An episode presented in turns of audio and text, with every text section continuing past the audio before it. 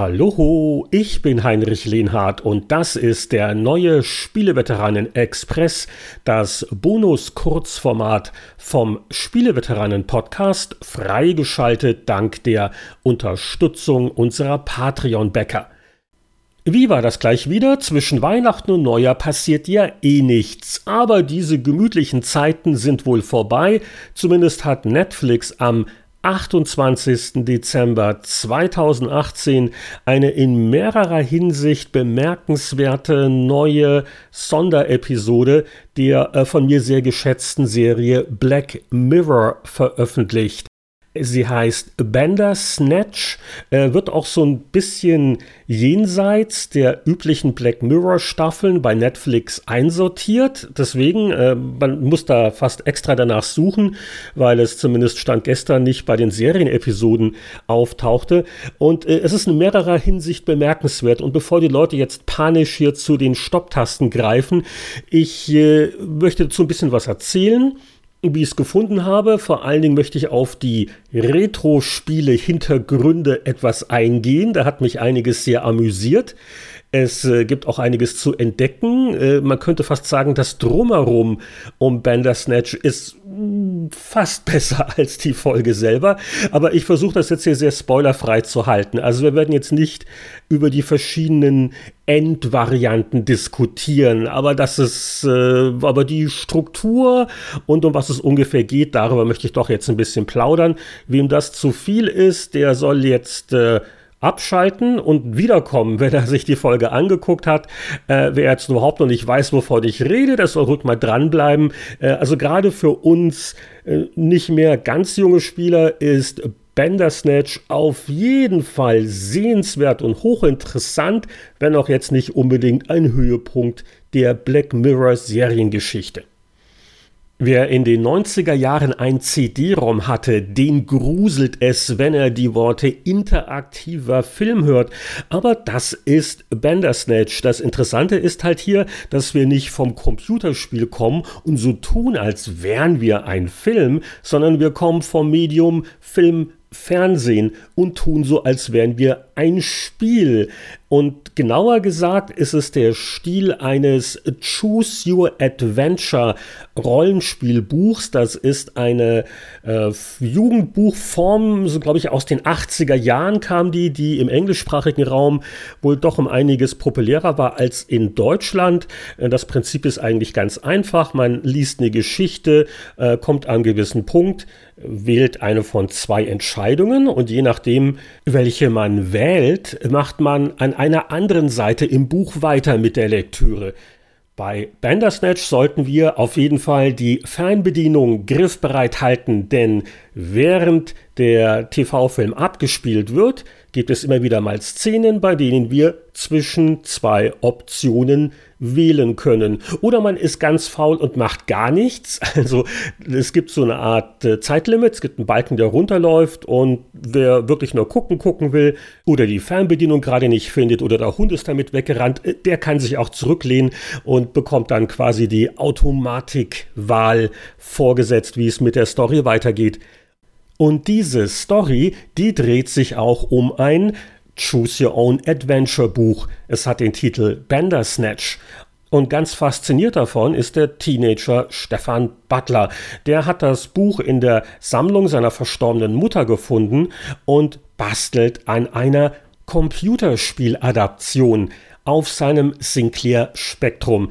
Wir schreiben nämlich das Jahr 1984. Es ist die Zeit der Kinderzimmerprogrammierer.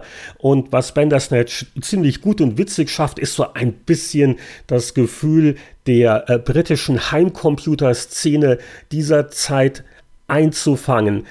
Es gibt sogar einen Cameo-Auftritt von einem der Pioniere aus jenen Tagen. Mir ist der Name nämlich im Abspann aufgefallen. Also, der fiktive Autor des fiktiven Buchs Bandersnatch ist ein gewisser Jerome F. Davis. Den sehen wir jetzt zwar nicht in der Folge, aber es gibt einige Fotos von ihm, eine Biografie von ihm spielt eine gewisse Rolle und äh, der Mensch, der da zu sehen ist, das ist kein geringerer als Jeff Minter, 80er Jahre Urgestein, bekannt für viele Lama-Ballerspiele aus der Zeit. In der jüngeren Vergangenheit hat er sich ja auch mit diversen Neuauflagen des Klassikers Tempest hervorgetan. Der Name Bandersnatch könnte ja auch eine Anspielung sein, denn es war eines der beiden sogenannten Megagames, an denen das Team äh, Imagine gearbeitet hat. Und das war Imagine, bevor die quasi pleite gegangen sind und dann der Name des Labels von Ocean übernommen wurde und dann wurden da alle möglichen Automatenumsetzungen veröffentlicht. Nee, das war also das alte Imagine äh, mit großen Ambitionen. Cyclops und Bandersnatch waren die Titel der aufwendig auch beworbenen Megagames für den Spektrum. Da gab es wilde Pläne, dass die zusammen mit Speichererweiterungen ausgeliefert werden, weil sie so groß sind, dass sie in die 48 Kilobyte des Computers gar nicht reinpassen. Na gut, wir wollen jetzt nicht abschweifen, aber es gibt zum Beispiel auch einen Star-Programmierer in der Handlung, der heißt Colin Ridman und da schreibt sich der Nachname genauso wie bei John Ridman, bekannt damals für Matchday, für das Batman Action Adventure von Ocean oder Head Over Heels. Äh, das sind so viele kleine nette Anspielungen. Und wir lernen auch Takasoft kennen, ein fiktiver englischer Spielepublisher des Jahres 1984, wo man darauf achtet, dass die neuen Spektrum-Hits fürs Weihnachtsgeschäft rechtzeitig in die Vertriebskanäle und in die Drogerieketten und wer damals sonst noch überhaupt Spiele verkauft hat, befördert werden. Amüsiert habe ich mich über Takasoft.net. Das ist eine Webseite, die kann man hier und heute annavigieren und die ist so aufgemacht wie, sage ich mal, eine späte 90er Jahre Fan-Webseite für einen längst untergegangenen Publisher von damals. Und da gibt es wirklich eine Übersicht der Veröffentlichungen mit Cover und das alles so äh, vom Stil her und auch von den Artworks her sehr gut getroffen. Also das ist gar nicht mal so weit weg von der Ästhetik, die Mitte der 80er Jahre die Branche geprägt hat. Die Spielenamen selber sind voller Anspielungen auf frühere Black Mirror-Episoden. An Metalhead kann ich mich noch sehr gut erinnern. Ui, das war spannend. White Bear, also ein großer Spaß. Und der größte Spaß ist Nosedive. In der Black Mirror-Episode bekommen wir dieses neue Spektrum-Spiel einige Sekunden lang im Rahmen einer Vorführung zu sehen und wer will, kann sich das auf der Takasoft.net Webseite downloaden. Alles, was ihr braucht, ist ein kompatibler Spektrum-Emulator. Ich habe es mit Fuse zum Laufen gekriegt. Es gibt wohl auch eine neue Version von Specky. Also nicht mit CK, ihr wisst schon, ne, wie man damals halt liebevoll den Sinclair bezeichnet hat. S-P-E-C-C-Y. Und damit läuft das einwandfrei und äh, ja, ist jetzt äh, nicht das komplexeste aller Spiele, aber äh, ich sag mal 84 auf dem Spektrum gab sicher auch schlechteres. Ist wirklich so ein ganz einfaches Ausweichen und das Aufsammelspiel. Es gibt einen Highscore und äh, ist ein netter kleiner Gag. Takasoft.net ist natürlich eine clever gemachte Werbeseite für Black Mirror auf Netflix, wenn man so will. Zum Beispiel, wenn ihr auf die Bandersnatch-Seite geht mit Screenshots aus dem Spiel gibt es auch einen Play Now-Button und der führt natürlich nicht zu einer spielbaren Version des Spektrum-Spiels, um das es in der Handlung geht, sondern das führt zur TV-Episode Bandersnatch oder nicht ganz, weil also bei mir zumindest Stand heute ist das noch zur allgemeinen Black Mirror-Serie verlinkt, aber Bandersnatch ist eigentlich woanders auf Netflix zu finden. Aber ich glaube, mit den großen Marketingbudgets, mit denen diese Firmen operieren, wird es nur eine Frage der Zeit sein, bis sie auch diese Kleinigkeit behoben haben. Äh, so viel zu den aus meiner Sicht wirklich gelungenen Heimcomputer-Szene-Anspielungen in dieser Episode. Und die kommen ja auch nicht von ungefähr. Der äh, Charlie äh, Brooker, der Schöpfer von Black Mirror, ist ja einer von uns sozusagen. Also der hat mal angefangen, glaube ich, als Redakteur beim englischen Spielemagazin PC Zone und hat da Tests geschrieben und alles Mögliche gemacht. Und aus dem ist mal was geworden. Guck mal, Jörg und ich, was wir heute machen. Naja, Podcast ist ja auch nicht schlecht. Obwohl, wenn Netflix anrufen würde, ich würde mich jetzt auch nicht sträuben. Obwohl, wir könnten wohl den jungen Lenhardt spielen. Okay.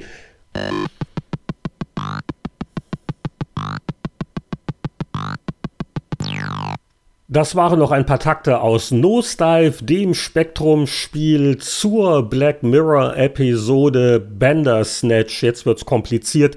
Und ja, der Spektrum hatte eher bescheidene Soundmöglichkeiten. Wird sogar in der Folge in einem Satz mal kurz erwähnt nach dem Motto, oh, der Commodore, der hat einen tollen Soundchip. Aber was halten wir nun von der TV-Episode an sich? Und so gut mir das Setting gefallen hat, muss ich sagen, dass ich ein klein wenig enttäuscht war. Ich hoffe jetzt nicht, dass äh, Black Mirror öfters dieses Format wählt. Ich würde es mal als interessantes Experiment bezeichnen. Sie haben es recht zu sehr freundlich gemacht. Also wenn ich an einem Ende ankomme, gibt es die Option, entweder jetzt die Credits, den Abspann zu sehen oder zur letzten großen Schlüsselentscheidung zurückzukehren, von der aus die Handlung in eine andere Richtung verzweigt. Und das ist sicher interessant. Und so bekommt man doch einiges an extra Minuten aus der Handlung raus. Also da ist schon deutlich mehr als die übliche Stunde geboten. Aber es gibt natürlich nur eine begrenzte Menge an gefilmtem Material, also die Entscheidungsfreiheiten sind so super dolle natürlich nicht. Das andere Problem ist, dass äh, gerade gegen Ende, wo dann doch die äh, Handlungspfade ein bisschen voneinander abweichen, dass dadurch der erzählerische Rhythmus natürlich ziemlich durcheinander kommt. Ich glaube, es hat schon seine guten Gründe, warum Filme in der Regel nicht interaktiv sind. Es ist zwar ganz äh, amüsant und auch vielleicht interessant, so diese verschiedenen Pfade zu erkunden, aber so am Ende war ich doch deutlich weniger befriedigt und weniger eingenommen, als das bei einer typischen Black Mirror-Episode der Fall ist, wo ja sehr interessante Geschichten mit vielen guten Ideen erzählt werden und die ja oft ein bisschen auch zum Nachdenken anregen oder die dazu anregen, dass man die Nachttischlampe mal wieder anlässt, weil es gar so äh, düster und gruselig war. Aber auch wenn es nach Serienmaßstäben vielleicht nur eine durchschnittlich gute Episode ist, würde ich sie auf jeden Fall empfehlen. Zum einen, weil es einfach mal eine ganz coole Spielerei ist, das auszuprobieren und sei es nur um die Grenzen der Interaktivität bei TV-Serien zu demonstrieren. Vor allem ist es ein großer Spaß, gewisse Frisuren und Brillengestelle meiner Jugend mal wieder zu sehen. Nee, also die Szenen bei Tuckersoft im Büro sind schon klasse, mit authentischen Computern, die da rumstehen. Endlich mal eine TV-Folge, wo es Nahaufnahmen von Spektrumtasten gibt und so weiter und so fort.